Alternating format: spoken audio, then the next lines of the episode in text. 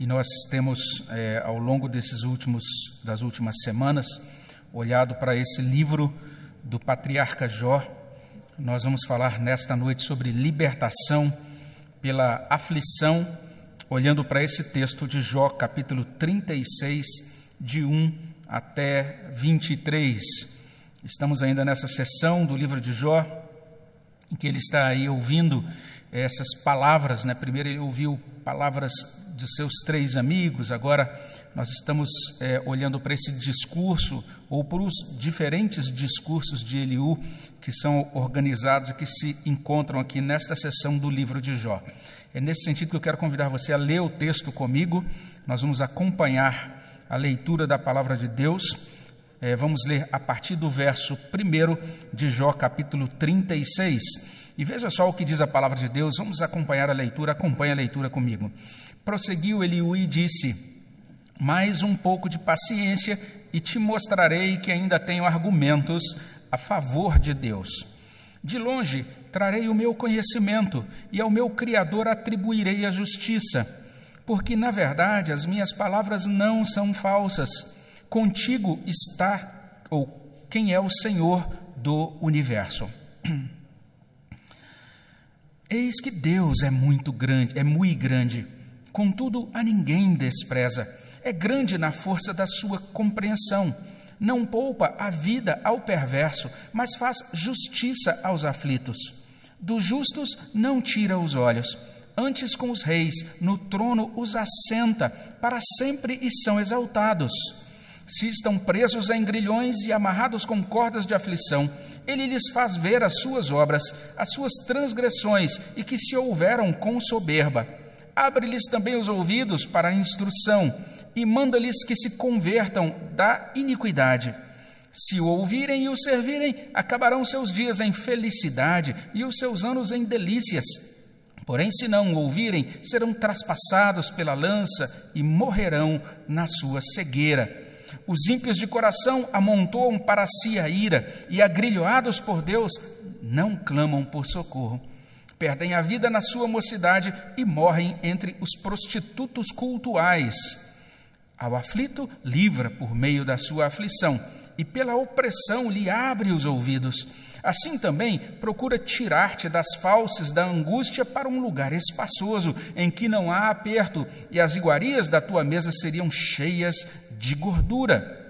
Mas tu te enches do juízo do perverso, e por isso o juízo e a justiça te alcançarão. Guarda-te, pois, de que a ira não te induza a escarnecer, nem te desvia grande quantia do resgate. Estimaria ele as tuas lamúrias e todos os teus grandes esforços para que te vejas livre da tua angústia? Não suspires pela noite em que os povos serão tomados do seu lugar.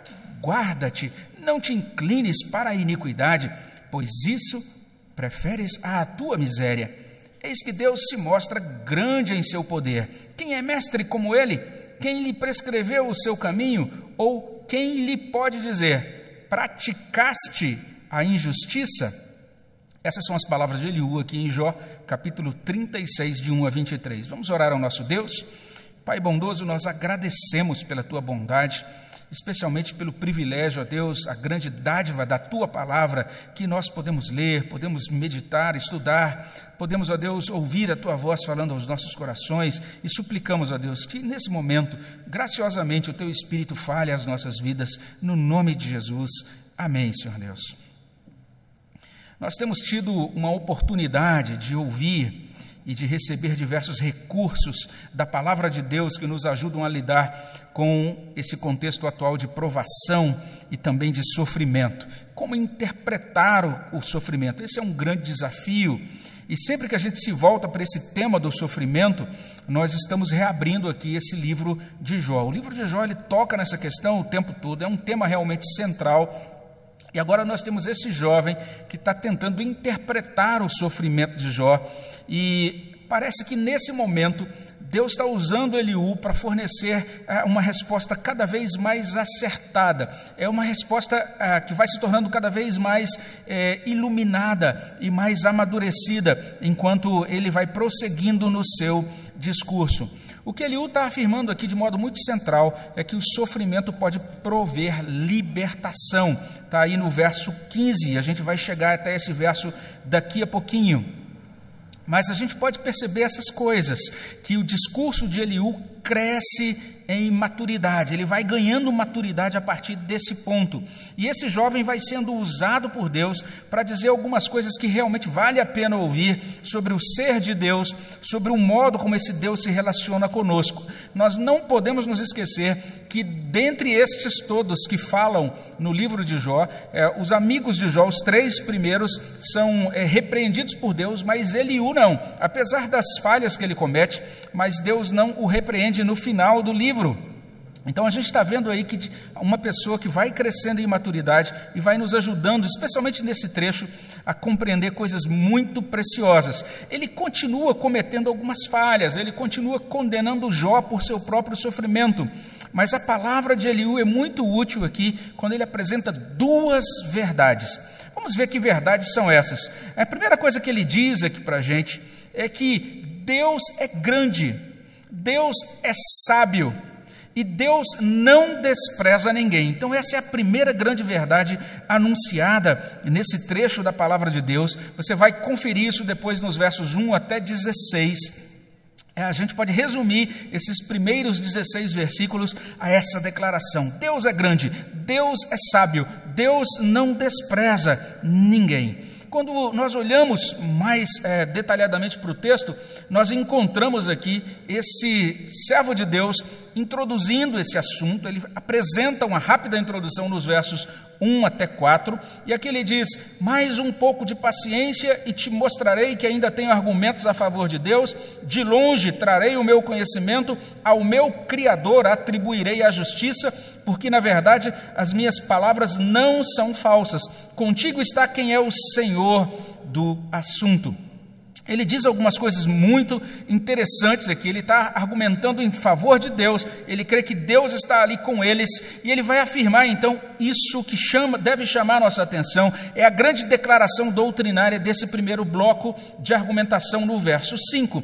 Eis que Deus é muito grande, contudo, a ninguém despreza, é grande na força da sua compreensão.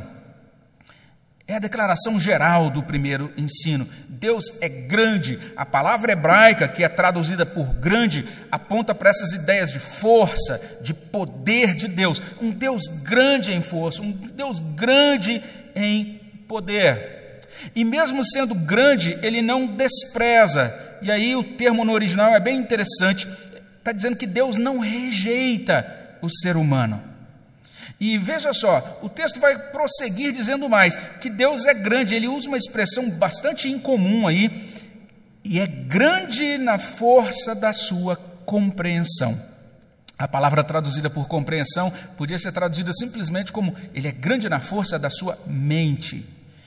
Ele está falando então dessa mente divina, é, que é uma mente impressionante. O conhecimento desse Deus é impressionante. Então perceba aí esse jovem Eliú apresentando um Deus de poder, ele é grande, um Deus de amor, ele não despreza, ele não deixa de lado, ele não desconsidera o homem, e ao mesmo tempo, um Deus de infinita, de perfeita sabedoria. Quando a gente vai prosseguindo e lendo aquilo que segue no argumento, ele vai dizer algumas coisas bem interessantes aqui, muito úteis para a nossa edificação espiritual. Perceba que ele vai avançar dizendo o seguinte: é exatamente esse Deus, que é um Deus grande, que trata conosco. E ele trata conosco corretamente. Então é um Deus que trata corretamente conosco. E ele vai dizer, ele vai mostrar esse Deus tratando, esse Deus lidando com os justos e com os injustos. É isso que ele vai mostrar adiante no seu argumento. Ele vai dizer literalmente isso: que Deus, esse Deus que é grande, esse Deus que é um Deus que, que atenta para todas as pessoas que o buscam, para todos os seres humanos de modo geral, esse na verdade é o grande argumento aqui. Esse Deus que é cheio de sabedoria, cuja mente também, a sabedoria é espantosa, é grandiosa, ele trata conosco, e sendo que ele é assim, o trato dele é correto. O trato dele é correto todas as vezes. O tempo todo Deus está agindo nas vidas das pessoas que pertencem a Ele, ou seja, aquelas pessoas que Ele graciosamente torna justas por meio de Cristo, aquelas pessoas aflitas que clamam por Ele. Mas não é só isso, ao mesmo tempo, esse Deus está lidando em todo momento com aquelas pessoas que teimam em fazer o mal, as pessoas perversas, as pessoas, as pessoas ímpias. Ele está lidando com todos. Veja aí no verso 7, ele os olha, ele está falando sobre os justos, o trato de Deus com os justos. Deus olha para os justos, Deus exalta os justos para sempre. Olha os versos 8 a 9: Deus liberta os justos das aflições decorrentes dos seus pecados. Ele ilumina esses aflitos que são justificados pela graça dele, ele os ilumina e ele os converte. A partir do verso 10, nós encontramos essa expressão tão bela: abre-lhes também os ouvidos para a instrução, manda-lhes que se convertam da iniquidade. Se você olhar então para esse Deus, ele está tratando com os seus filhos, mas ele também está lidando com os ímpios. Os ímpios não ouvem a Deus. Os ímpios, por causa disso, eles morrerão na cegueira, está aí no verso de número 12. Se não o ouvirem, serão traspassados pela lança, morrerão na sua cegueira. Esses que são contrários ou rebeldes contra Deus, eles acumulam ira de Deus e, mesmo sofrendo, eles não, nunca pedem socorro a Deus. É o que diz o verso 13: Os ímpios de coração amontoam para si a ira, e agrilhoados por Deus não clamam por socorro. E o verso 14 vai dizer também isso: essas pessoas que se afastam de Deus, elas acabam morrendo cedo e elas correm o risco de morrer de um modo indecoroso, de um modo vergonhoso. Está aí no verso 14: perdem a vida na sua mocidade, morrem entre os prostitutos cultuais. E é uma expressão estranha, porque a gente, isso é muito diferente aqui na nossa cultura, mas naquela cultura dos tempos bíblicos, você tinha os templos, os, deus, os templos dos deuses pagãos, muitos desses deuses relacionados com a fertilidade, e era muito comum você ter essa figura do prostituto ou da prostituta cultual, porque eles entendiam que uma das maneiras de prestar culto a esse deus era por meio de relações sexuais ou orgias. Não é à toa que se você tem a revista aí corrigida, você vai ler assim: eles morrem na mocidade e a sua vida perece entre os sodomitas. Então é uma morte indigna, uma morte é, constrangedora. Esse é o tipo de morte dessas pessoas perversas. É nesse sentido que a mão de Deus está agindo na história. A mão de Deus está agindo sobre as pessoas aflitas que pertencem a Ele esse servo de Deus, ele está dizendo aqui que Deus livra aos aflitos por meio da sua aflição, no verso 15. É por isso que o tema do sermão dessa noite é exatamente esse: libertação pela aflição. Por meio da aflição, Deus está agindo, está agindo nos seus, está abrindo-lhes os ouvidos. É o que a gente encontra aqui nesse verso 15, no finalzinho. Ao aflito, livra por meio da sua aflição, e pela opressão lhe abre os ouvidos. Foi C.S. Lewis que afirmou isso, eu acho que já disse isso nesse contexto das, dos sermões de Jó, que o sofrimento funciona como se fosse uma espécie de trombeta de Deus, ou do gramofone de Deus, né? É um modo de um, um aparelho que ajuda a ampliar e nos ajudar a ouvir a voz de Deus. E ele diz isso, às vezes Deus, para nos fazer ouvir, ele nos sacode pelo sofrimento. Deus está agindo, Deus está abrindo os ouvidos. E ele, ele vai argumentar exatamente isso no verso 16, que isso está sendo é exatamente isso que Deus está fazendo agora na vida de Jó. Ele olha para Jó e está dizendo: Jó, Deus está agindo na sua vida, Ele está fazendo isso agora. Deus está oferecendo a você algumas coisas muito boas, e no verso 16 ele vai usar essas duas imagens, né? Deus está lhe oferecendo espaço, ou seja, a saída desse aperto, é o que ele coloca aí nesse verso 16. Deus está tirando Jó, oferecendo a ele, a ele essa oportunidade para ele ir para um lugar espaçoso em que não há aperto. E além disso, Deus está disponibilizando, colocando diante de Jó essa possibilidade de uma mesa farta, Olha só, as iguarias da tua mesa seriam cheias de gordura. Então a Bíblia não é esse livro de dieta, esse livro light, né? E você vai encontrar várias menções, especialmente no Antigo Testamento, essa dieta, essa mesa cheia de gordura, é uma mesa de abundância, de fartura, que mostra a bênção de Deus sobre o seu povo. Então nós temos aí esse, essa possibilidade de Jó assentar-se a essa mesa, a gente de certa maneira acaba pensando um pouquinho ali em Salmo 23, verso 5, quando diz que Deus prepara uma mesa para nós diante da presença dos nossos adversários. A ideia é mais, parece que está sendo bem semelhante aqui. Eliú está se revelando de, maneira, de uma maneira muito pastoral, ele está se revelando um pastor e também um evangelista, ao dizer: Jó, Deus livra aos aflitos por meio da aflição, Deus fala ao coração dos aflitos Deus abre oportunidade para os aflitos irem para um lugar amplo, saírem do aperto e desfrutarem da sua bênção, da sua comunhão e da sua provisão. Todas essas coisas são colocadas até esse ponto de modo extremamente positivo, e aí a gente tem uma sentença de transição.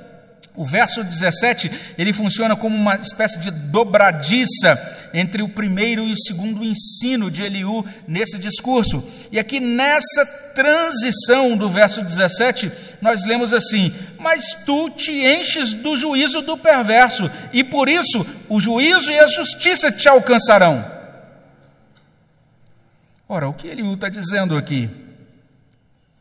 O tom aqui muda. Eliú vai, vai expor aqui a leitura que ele faz do estado de Jó. E a leitura que ele faz aqui nesse verso 17 é bastante sombria. Ele vai dizer literalmente isso: a vida de Jó está repleta do juízo de Deus. Aquele mesmo juízo que recai sobre os perversos, tu te enches do juízo do perverso. E ele prossegue dizendo isso: que Jó está sendo perseguido pelo castigo de Deus.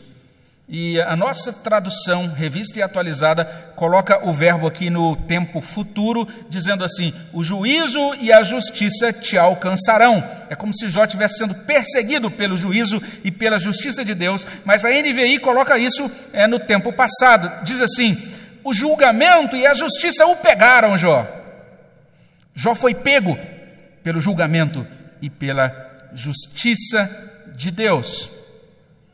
Então, resumindo esse ponto 1, um, nós olhamos para aquilo que Eliú apresenta para nós até esse momento, e a gente vai entendendo que ele está ensinando o seguinte: Deus é grande, Deus é sábio, Deus não despreza ninguém. Isso é evidente pelo modo como esse Deus trata com os aflitos, ou seja, os justos que pertencem a Ele, e também o modo como Ele trata com os perversos, com os ímpios. Esse Deus está concedendo bênçãos pactuais aos convertidos, bênçãos e também maldições pactuais aos inconversos. Desde o início foi assim. Se você olhar o relato da criação, Deus criando tudo com muita perfeição e Deus estabelecendo um pacto que os teólogos reformados chamam de pacto das, das obras.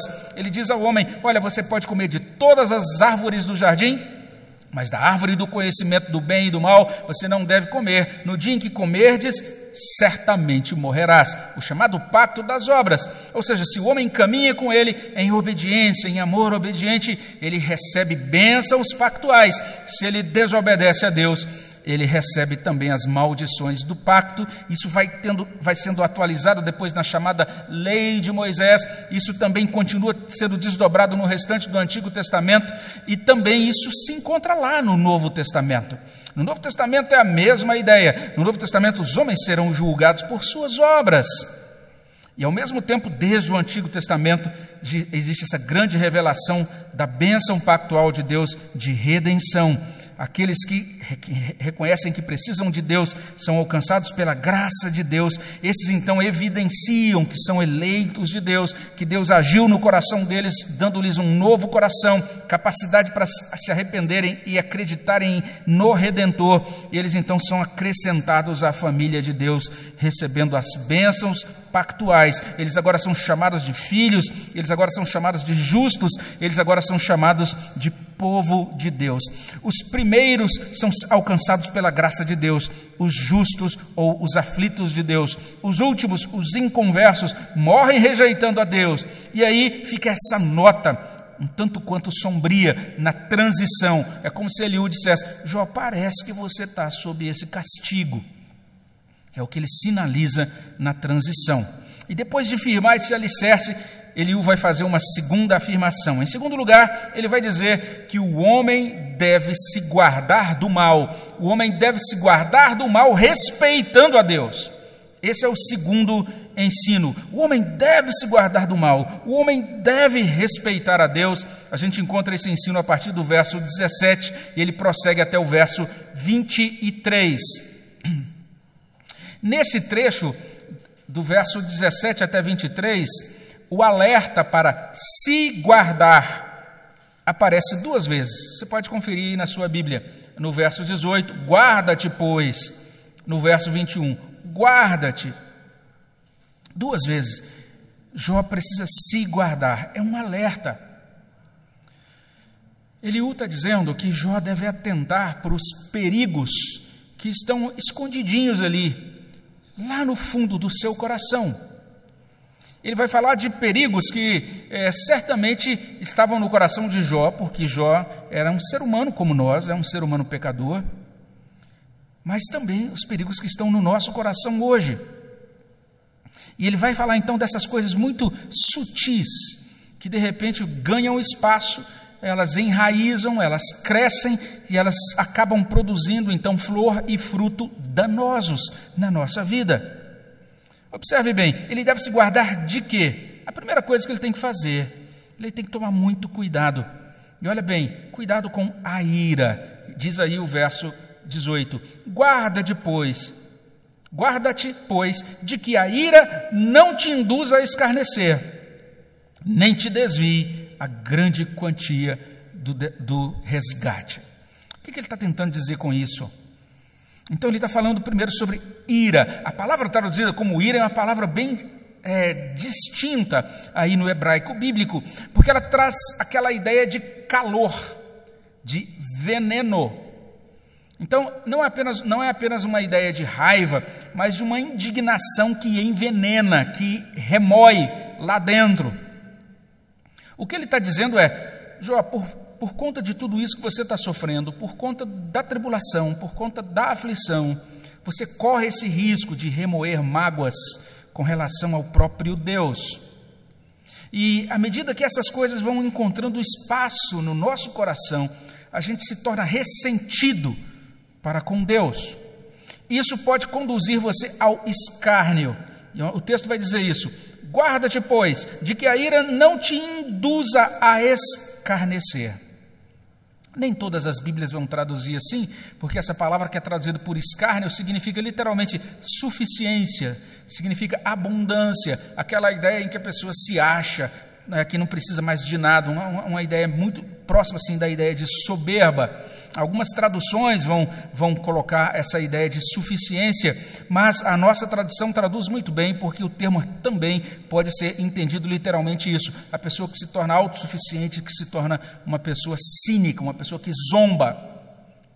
Então nós temos esse perigo, ah, nós corremos esse perigo, Jó está sendo alertado para isso. Não permita que a mágoa no seu coração permaneça, não permita que esse negócio fique aí remoendo ao ponto de produzir uma, um ressentimento e torne você uma pessoa cínica com relação a Deus, uma pessoa que zomba. E cuidado também, veja só, não te desvie a grande quantidade de a grande quantia do resgate. Outras traduções vão trazer: não se deixe desviar pela sedução das riquezas. E o texto vai dizer isso. Ah, esse resgate, olha o verso 19, ele tem esse potencial de desviar. É possível a gente ser desviado pelo apego ao dinheiro. Mas veja só, esse resgate não tem poder para salvar. Verso 19: Estimaria ele as suas lamúrias, seja, esse resgate, os bens materiais, o dinheiro, será que ele conseguiria ouvir as suas orações? Veja só, e todos os seus esforços para que te vejas livre da tua angústia, o resgate ou a riqueza, ou seja, qual for a quantidade de bens materiais que nós consigamos auferir e acumular ao longo da nossa vida, não são poderosos para nos salvar. Jó está correndo esses riscos, são é, desvios que começam lá no fundo da nossa alma, no fundo do nosso coração. Ele corre o risco, por exemplo, de começar a preferir a noite do que o dia. Verso 20: Não suspires pela noite em que os povos serão tomados do seu lugar. E há o risco dele se inclinar para a iniquidade e preferir a miséria. Verso 21.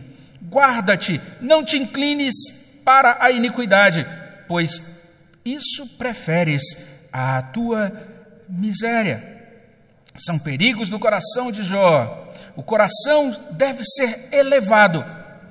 Nós não podemos permitir que ele seja tomado por, essas, por, essas, por esses diversos perigos, por essas eh, diversas armadilhas. Nós devemos tomar todo o cuidado e devemos elevar o nosso coração. E como é que ele, o nosso coração pode e deve ser elevado? Nós devemos lembrar de algumas coisas. É o que ele vai dizer aqui a partir do verso 22. Ele diz: Eis que Deus se mostra grande em seu poder. Quem é mestre como ele? Quem lhe prescreveu o seu caminho? Ou quem lhe pode dizer: praticaste a injustiça? Jó vai dizer que a sabedoria e a justiça de Deus não podem ser questionadas. Jó tem que elevar o seu coração, ele tem que retirar-se desse é, contexto baixo em que o seu coração pode ser arrastado para coisas más, para o caminho da iniquidade. Ele tem agora que considerar Deus, ele tem que relembrar, ele tem que pensar em quem é Deus, ele deve meditar nas perfeições de Deus.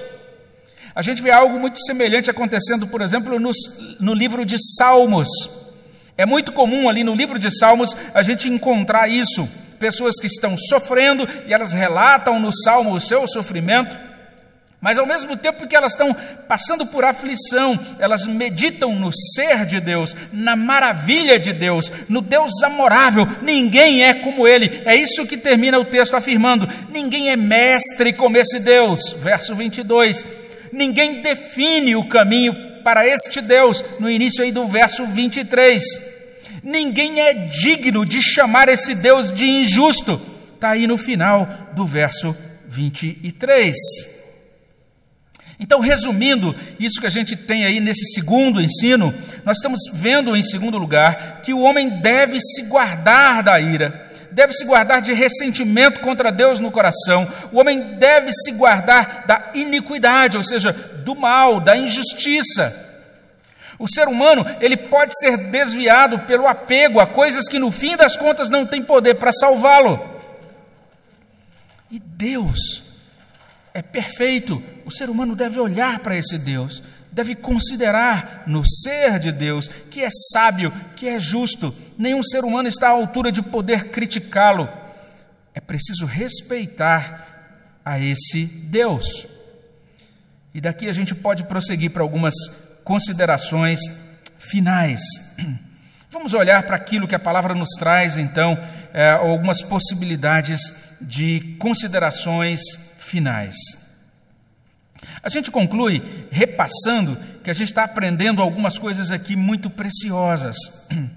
E primeiro a gente está aprendendo isso: Deus é grande, Deus é sábio, Deus não despreza ninguém. E o homem, ele deve se guardar do mal, ele deve respeitar a Deus. E a partir daí a gente vai entender que o texto está nos requerindo duas coisas pelo menos duas coisas podem ser destacadas aqui hoje. Isso, esse texto está nos conduzindo a dois desafios que são simples, mas que também são desafios muito solenes. O bem-estar da nossa alma depende disso. Nós precisamos olhar para esses desafios e nos dedicar a duas coisas se queremos restaurar a nossa vida com Deus, se queremos andar com Deus nesse mundo. Apenas duas coisas são requeridas. O primeiro desafio é louvar a Deus pela perfeição do seu trato. Então Deus deve ser louvado pelo modo como ele nos trata. Nós olhamos para a palavra de Deus e vamos percebendo isso, que esse Deus interage conosco como Deus de alianças. Perceba que desde o início, Deus tem sido mostrado dentro daquela moldura da chamada teologia da retribuição. Os amigos de Jó não conseguiram sair daquela moldura rígida. A teologia da retribuição tem algumas verdades, mas ela, ela é mecânica. Ela é tão mecânica que essa teologia ela é usada, ela é replicada, inclusive, em algumas crenças que não são bíblicas, não são cristãs, algumas crenças, inclusive orientais, que dizem que não há um Deus pessoal, quando eles usam aquela ideia da lei do karma. Então você tem uma estrutura, uma espécie de, de lei impessoal no universo, e você faz alguma coisa boa, você vai ser então é, abençoado, não, a palavra abençoada não cabe aqui, mas você de certa maneira vai ser recompensado, vamos dizer assim, pelo karma impessoal e vai receber algo bom. Você faz algo ruim, você agora vai pagar por aquilo que fez. Essa é a teologia da retribuição apresentada até agora pelos amigos anteriores de Jó. Agora, na fala de Eliú, começa a aparecer uma teologia cada vez mais pactual. O que é pactual? É baseada no pacto, baseada na aliança ou nas ide na ideia de alianças. Um pacto é um vínculo de amor e de vida. É, por exemplo, aquilo que estabelece uma família. Marido e mulher assumem um pacto, uma aliança, um vínculo de amor e de vida. É aquilo que norteia as relações entre pais e filhos, entre irmãos, vínculo de amor e de vida que pressupõe algumas responsabilidades mútuas. A teologia pactual é dinâmica por isso, porque as partes envolvidas nessa, nessa aliança, elas estão se movimentando, elas estão se aproximando umas das outras, elas estão assumindo responsabilidades mútuas, pactuais, estão desfrutando de uma relação de amor. É aquilo que se desdobra a partir de Deuteronômio 6, 4 e 5. Ouve, Israel, o Senhor nosso Deus é o único Senhor. Amarás, pois, o Senhor teu Deus de todo o teu coração, de toda a tua alma, de toda a tua força. Então Deus convoca os seres humanos a responderem a Ele em amor obediente. E entenda isso: a expressão mais elevada do pacto, a expressão mais elevada da aliança é o culto.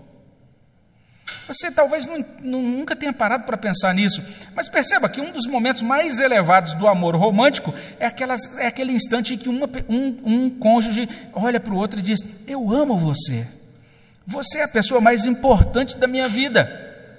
E nesse sentido, algumas vezes a gente critica alguns cânticos atuais, que é, alguns corinhos contemporâneos que tocam muito nessa tecla do amor romântico, que não cabe inteiramente, ela não é, ela é muito reducionista para comunicar o tipo de culto que a gente tem que oferecer a Deus, mas a gente não pode se esquecer de que a essência do culto do nosso, ao nosso Deus é isso, nós estamos nos encontrando com o amado da nossa alma estamos expressando a Ele o nosso amor, estamos declarando: Eu amo o Senhor, o Senhor é precioso, é maravilhoso, é aquele que está em primeiro lugar na minha vida.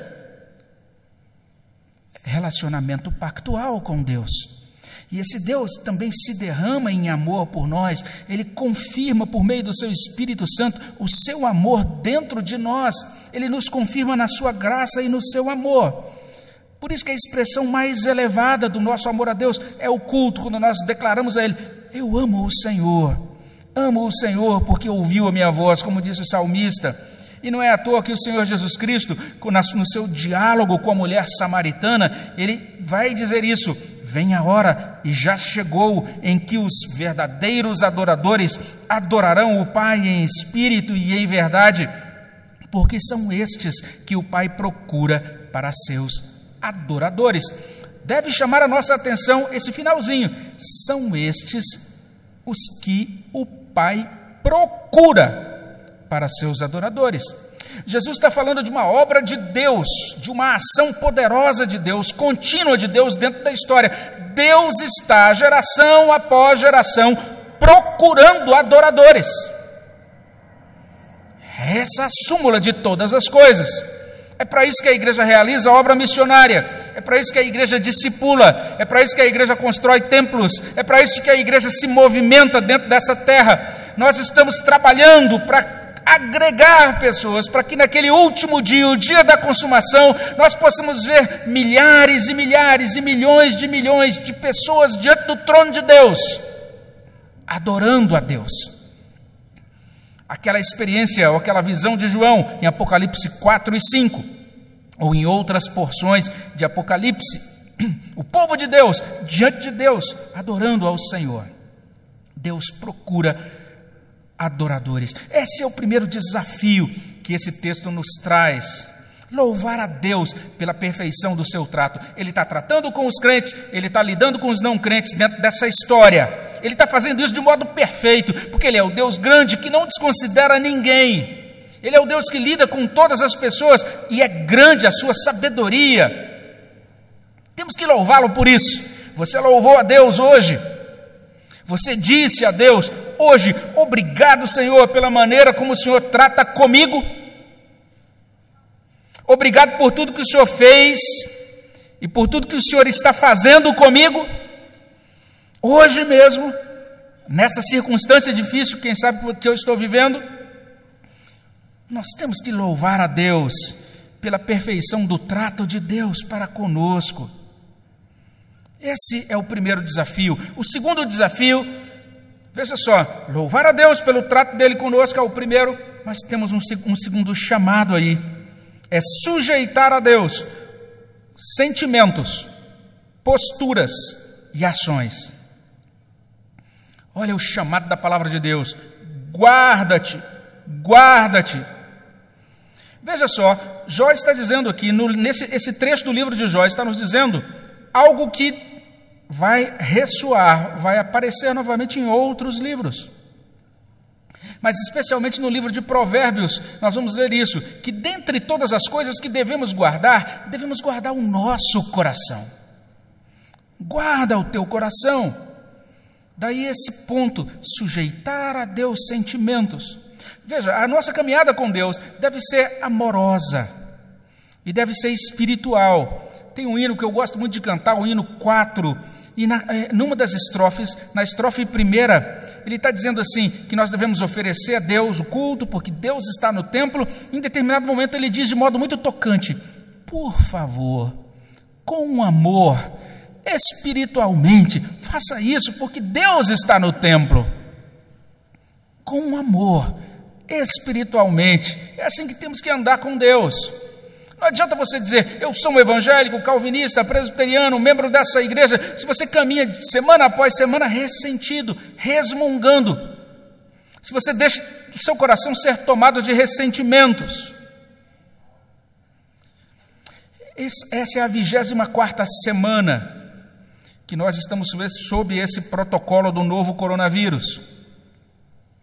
E na semana passada a gente começou a ficar bem animadinho, né? Porque começaram a surgir algumas, algumas possibilidades e alguns anúncios em diferentes mídias. E algumas pessoas disseram: olha, é, Rio Preto vai sair da fase laranja, vai passar para a fase amarela, vão abrir já bares, restaurantes, academias, salões de beleza, e talvez isso vai até gerar uma mudança aí também nos, nos protocolos aí com relação às reuniões religiosas e tudo mais. Muita gente estava nessa expectativa, né, que era bem é, promissora até o início da semana, mas a gente termina, viu a semana passada terminar é, com uma ocupação acima de 75% nos leitos de UTI com pacientes de Covid-19. Por causa disso, a nossa cidade permanece na fase laranja. E algumas pessoas que estavam animadas para poder ter um pouco mais de liberdade Agora tem que baixar a cabeça e dizer: é, temos que esperar um pouco mais ainda. Então a gente, a gente vai percebendo isso, esse cansaço, esse desgaste que começa a alcançar até mesmo algumas pessoas mais pacientes. Eu conversei com a minha irmã, a minha irmã mais de mais idade, né? Eu não posso dizer que ela é mais velha, é minha irmã de mais idade. E na semana passada ela mora numa fazenda lá em Mato Grosso e ela dizendo: Ah, meu irmão, tá difícil, a gente tem que ficar aqui isolado, né? Em determinado momento ela, ela disse o seguinte: Eu não sei o que Deus está requerendo de nós, mas Deus sabe o que faz. Eu, eu, ela, ela, terminou de colocar aquilo, ah, me mandar um áudio dizendo isso. Eu pensei um pouquinho nisso e cheguei à seguinte conclusão: que Deus pode estar requerendo exatamente isso, que a gente admita que Ele sabe o que faz. Ele é um Deus que sabe o que faz. Ainda que às vezes a gente, tenha, a gente fique meio incomodado ou meio impaciente. Então, nós somos convidados aqui a submeter sentimentos, a submeter posturas, a submeter ações diante de Deus, a Deus. Mas submeter os nossos sentimentos, as nossas posturas, as nossas ações requer o socorro do Espírito Santo. Paulo explica isso melhor lá em Gálatas 5. Ele diz: O fruto do Espírito é amor, alegria, paz, longanimidade, benignidade, bondade, fidelidade, mansidão, domínio próprio. Contra essas coisas não há lei. Ou seja, é o Espírito Santo que produz em nós longanimidade, ou seja, um coração que não se deixa tomar por ira ou por ressentimento. É o Espírito que produz mansidão, é o Espírito que produz domínio próprio para a gente não sentir coisas erradas, para a gente não pensar besteira e para a gente não falar besteira acerca de Deus. Nós precisamos da ajuda do Espírito Santo, porque o Espírito Santo é quem nos ajuda a submetermos-nos a Deus. E submeter sentimentos, submeter posturas e ações a Deus requer também pertencer a Jesus. Porque só quem pertence a Jesus é que tem o Espírito Santo de Deus. Paulo está falando exatamente sobre isso, ele está colocando isso lá no mesmo capítulo de Gálatas, capítulo 5, logo depois de falar, falar, falar sobre o fruto do Espírito, no verso seguinte ele diz: Os que são de Jesus crucificaram a carne com suas paixões e concupiscências. Ou seja, são esses que são de Jesus, que agora podem andar com Deus nesse mundo, reconhecendo que esse Deus é grande esse Deus não despreza o ser humano, esse Deus é grande na sua sabedoria.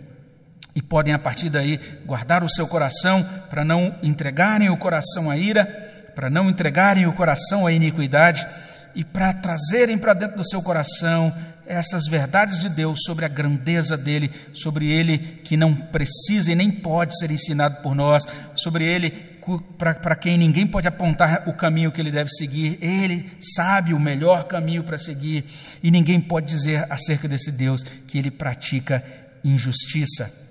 Então, nós somos convidados nessa noite a pedir a ajuda de Deus. Vamos pedir a ajuda de Deus com humildade.